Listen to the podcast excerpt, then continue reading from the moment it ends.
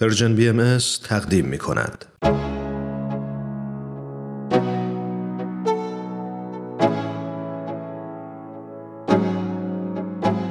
دوستان عزیز امروز با پنجمین بخش از سخنرانی آقای دکتر نادر سعیدی نویسنده استاد جامعه شناسی و محقق برجسته در خدمت شما هستم آقای دکتر این سخنرانی رو همونطور که هفته های قبل هم خدمتتون گفتم در 29 مین کنفرانس انجمن دوستداران فرهنگ ایرانی در سال 2019 ایراد کردن و عنوان سخنرانیشون هم براتون آشناست سید علی محمد باب و مدرنیته در ایران. بریم با همین قسمت رو گوش کنیم.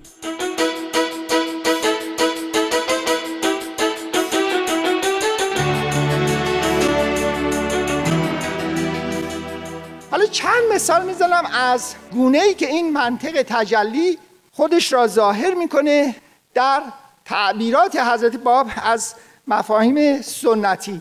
اولین مطلبی که می‌خوام بهش اشاره کنم مفهوم دوزخ و بهشته. مفهوم دوزخ و بهشت در تعابیر گذشته همیشه با مقام انسان در تضاد هست. از خدا مفهومی عجیب غریب می‌سازه. یعنی آدم ها به خاطر اینکه یه مش اشتباهاتی در زندگیشون کردن قراره تا به ابد شکنجه های عجیب غریب ببینن در جهنم. اصلا توصیف این شکنجه هم دردناکه. پوستاشون کنده میشه آبهای داغ کثیف روشون ریخته میشه. مجبورن از این آبهای کثیف چرک ها که داغ داغ هست بنوشن که همه گوشتای بدنشون را حتی استخوناشون رو آب می‌کنه. دوباره خدا پوست و گوشت و استخونشون رو برمیگردونه. دوباره این سوختن بخواد تکرار بشه. اینا به شکلهایی است که در ظاهر آیات قرآنی هست و متاسفانه اکثر مسلمانان اینها رو به معنای ظاهری گرفتن. بهشت هم زیاد فرقی نداره. بهشت جایی است که کمال حیوان بودن آدم ها تحقق پیدا می‌کنه. یعنی جایی که هیچ کاری نمی‌کنن همش دارن می‌خورن و همش مشغول کارهای مختلف جنسی هستن. و بنابراین مفهوم بهشت تکامل انسان ظهور انسان به عنوان روح آخرش به این شکل در میاد که به حد حیوانات بخوان تنزل پیدا کنن خب این واضحه که معنای راستین بهشت جهنم روز قیامت و امثال اینها در کتاب های آسمانی از جمله قرآن هیچ کدوم از اینا نیست. اینا مفاهیم استعاری و سمبولیک هستند حضرت باب اومدن بر اساس اون منطق تجلی این مفاهیم مستعار را برای ما تشریح کردن اولین مفهوم حضرت باب اینه که دوزخ و بهشت همونطور که دوست عزیز معرفی کردن منحصر به انسان نیست هر چیزی دوزخ یا بهشت داره از نظر حضرت باب دوزخ چیه؟ بهشت چیه؟ از نظر حضرت باب بهشت هر چیز این است که قوا و کمالات شکوفا بشه. اگر یک شی در یک حالتی قرار بگیره که بتونه قواش شکوفا بشه به کمال خودش برسه در حد خودش این در بهشت هست. جهنم دوزخ چیه؟ دوزخ حالت ممنوع شدن از شکوفایی این کمالاتش است هر چیزی که از فعلیت یافتن این کمالات خودش محروم بشه در دوزخه. هر چیز. از نظر حضرت باب نه فقط انسان ها بلکه طبیعت هم دوزخ و بهش داره. از نظر حضرت باب بارها ده ها بار در کتاب بیان فارسی و دیگر آثارشون تکرار می‌کنن. آدم ها وظیفه دارن که در حد تواناییشون کاری کنن که طبیعت هر چیزی در طبیعت به بهشت خودش برسه به کمال خودش برسه. و اگه در قدرتشون باشه که این کارو بکنن و نکنن مسئول هستن پیش خدا. حفظ محیط زیست احترام به طبیعت میشه یه مفهوم وظیفه روحانی و عرفانی در آثار پیامبر شیراز 175 سال گذشته. در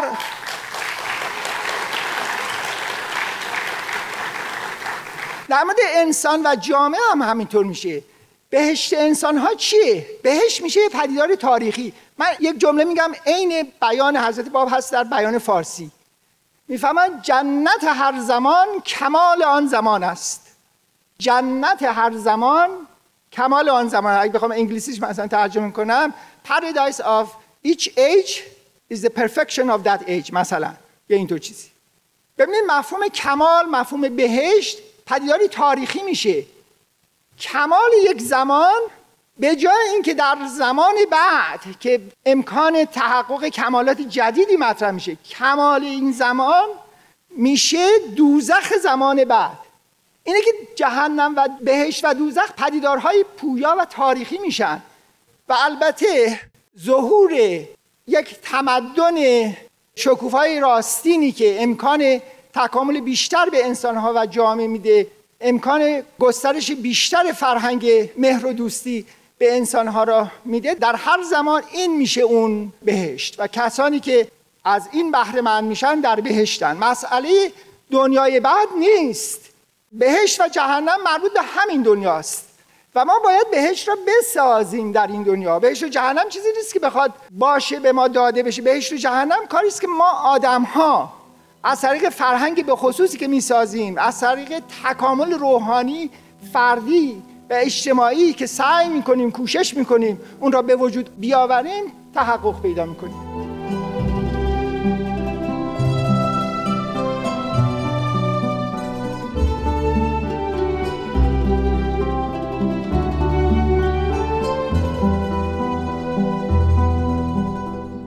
دوستان شما به بخشهایی از سخنرانی آقای دکتر نادر سعیدی گوش می‌کنین که در 29 مین کنفرانس انجمن دوستداران فرهنگ ایرانی در سال 2019 ایراد شده.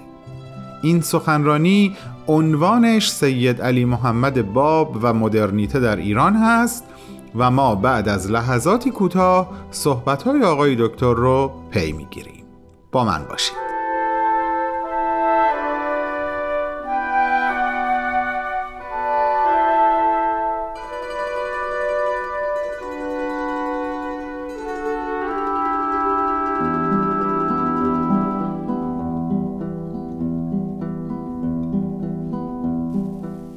مثال دیگه می‌زنم. مفهوم غیبت امام دوازدهم.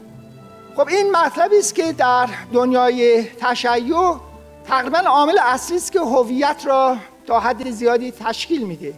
که البته از نظر تاریخی خیلی متفاوت بود با اندیشه ای که متداول هست در میان مردم. حالا من وارد اون بحثا نمی‌خوام بشم اما این اندیشه به شکلی که معمولا بیان میشه خب هم با خرد هم با منطق هم با علم در تضاد هست اصولا همراه هم هست با فرهنگ خشونت.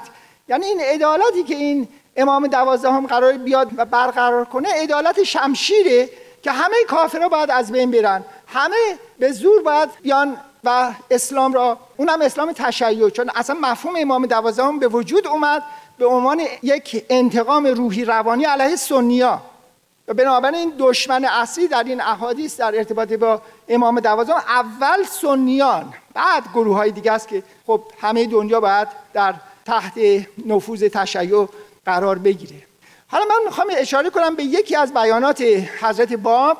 کتابی به نام شرح دعای غیبت که در این حضرت باب مفهوم نوین از این امام دوازدهم و غیبت امام دوازدهم و بازگشت امام دوازدهم به دست میدن. اما خب به حکمت این را بیان می‌کنن. اینه که باید دقت کرد که فهمید. ولی وقتی دقت کنید کاملا واضحه چی میگن.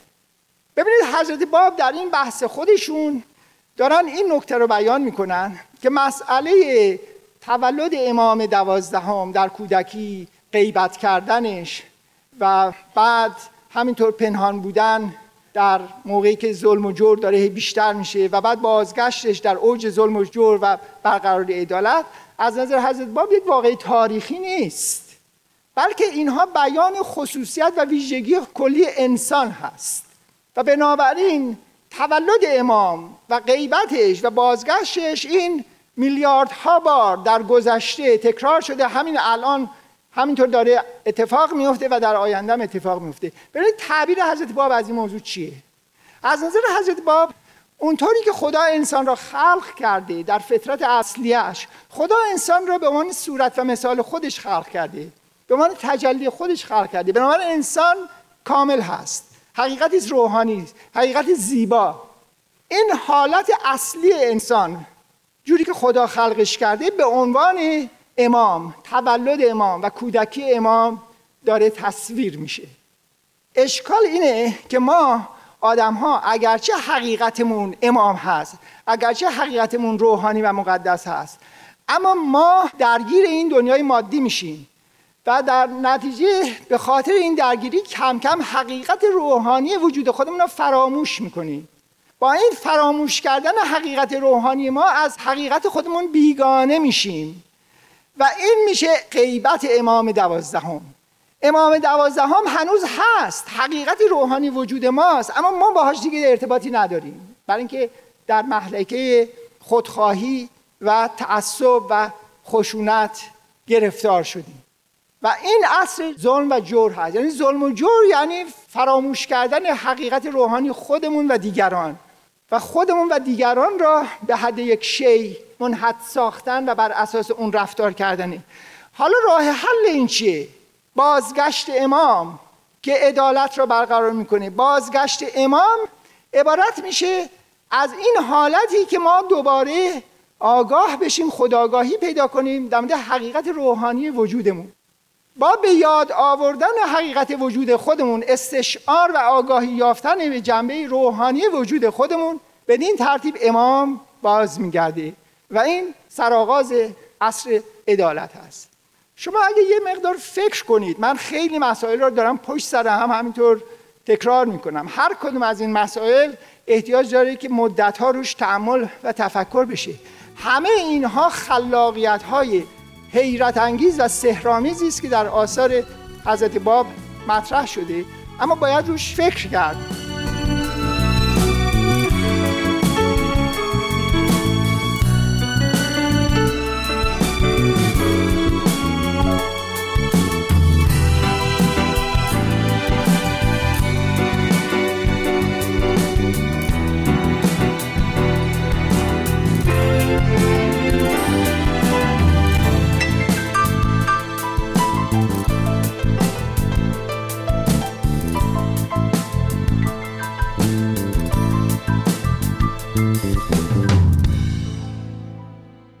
عزیزان شنونده این بود پنجمین بخش از گزیده صحبت‌های آقای دکتر نادر سعیدی نویسنده، محقق و استاد ارزنده جامعه شناسی که تحت عنوان سید علی محمد باب و مدرنیته در ایران در 29 مین کنفرانس انجمن دوستداران فرهنگ ایرانی در سال 2019 ایراد کردند.